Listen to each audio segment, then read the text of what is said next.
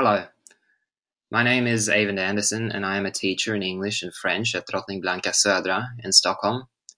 Uh, as an English teacher and an Australian, I was asked to provide a, a reading of something related to this, so uh, here goes. Now, I have chosen a poem called An Absolutely Ordinary Rainbow by Les Murray.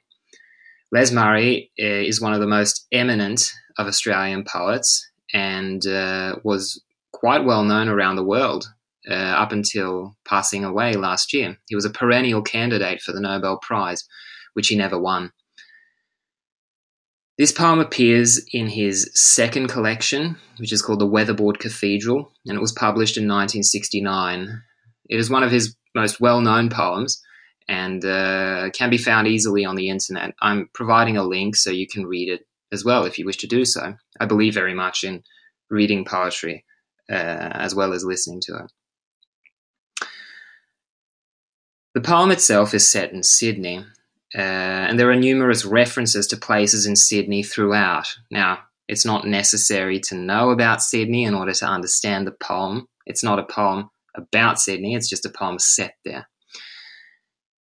The scene in the beginning of the poem, however, is of people from all around the city flocking to Martin Place, Martin Place is the very heart of Sydney. It would be like uh, Times Square in New York or Sergels in Stockholm or something like that.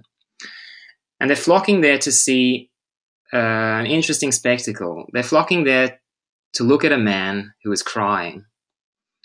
Now, they scurry from all around, from historic places like Repin's coffee shop or Tattersall Social Club or the Sydney Stock Exchange – and there's a huge amount of people doing this to the extent that they're blocking the traffic in all major streets to come and watch him.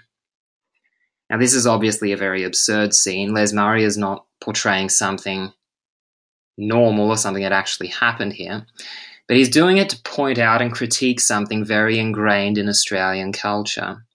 Now, you might not know, but as, a, as jovial and sociable as Australians may seem on the surface, the truth is we are a very cold and insensible people. Showing true emotion in Australia is something very awkward, very unmanly, and something bound to draw people's scorn and attention. Now, that is why these people probably are coming to see the man crying in the poem. We don't know the reason why he is crying. Les Murray doesn't tell us so, uh, but it is certainly not for sympathy or because he wants to show off how sad he is or something like that. All he describes it is is, is a, as a good, honest, unpretentious cry. Now, initially, this huge gathering of people are bemused at the man's crying, but as they watch him, something unexpected happens. They're touched by his raw emotion and his honest sorrow, and in turn they start crying themselves without really knowing why. And the poem ends with this man not really paying attention to any of this. He just walks his way past everybody. And everybody, it's like they've, they've been through some kind of religious experience, a very mystical one. Well, enough of my words now. I think it's time to get to the poem. An Absolutely Ordinary Rainbow by Les Murray. The word goes around Repin's the murmur goes round Lorenzini's. At Tattersall's, men look up from sheets of numbers. The Stock Exchange scribblers forget the chalk in their hands, and men with bread in their pockets leave the Greek club. There's a fellow crying in Martin Place. They can't stop him. The traffic in George Street is banked up for half a mile and drained of motion. The crowds are edgy with talk, and more crowds come hurrying. Many run in the back streets which minutes ago were busy main streets, pointing. There's a fellow weeping down there.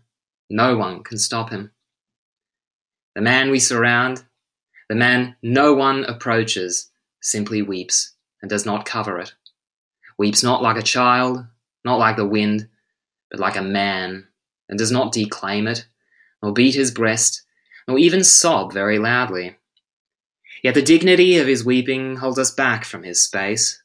The hollow he makes about him in the midday light, in his pentagram of sorrow, and uniforms back in the crowd who tried to seize him, stare out at him, and feel, with amazement, their minds longing for tears, as children for a rainbow.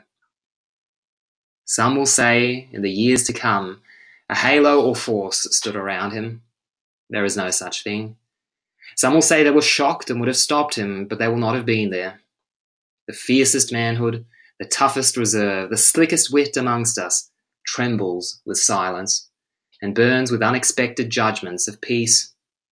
Some in the concourse scream who thought themselves happy. Only the smallest children and such as look out of paradise come near him and sit at his feet with dogs and dusty pigeons. Ridiculous, says a man near me, and stops his mouth with his hands as if it uttered vomit. And I see a woman, shining, stretch her hand and shake as she receives the gift of weeping. As many as follow her also receive it, and many weep for sheer acceptance, and more refuse to weep for fear of all acceptance. But the weeping man, like the earth, requires nothing.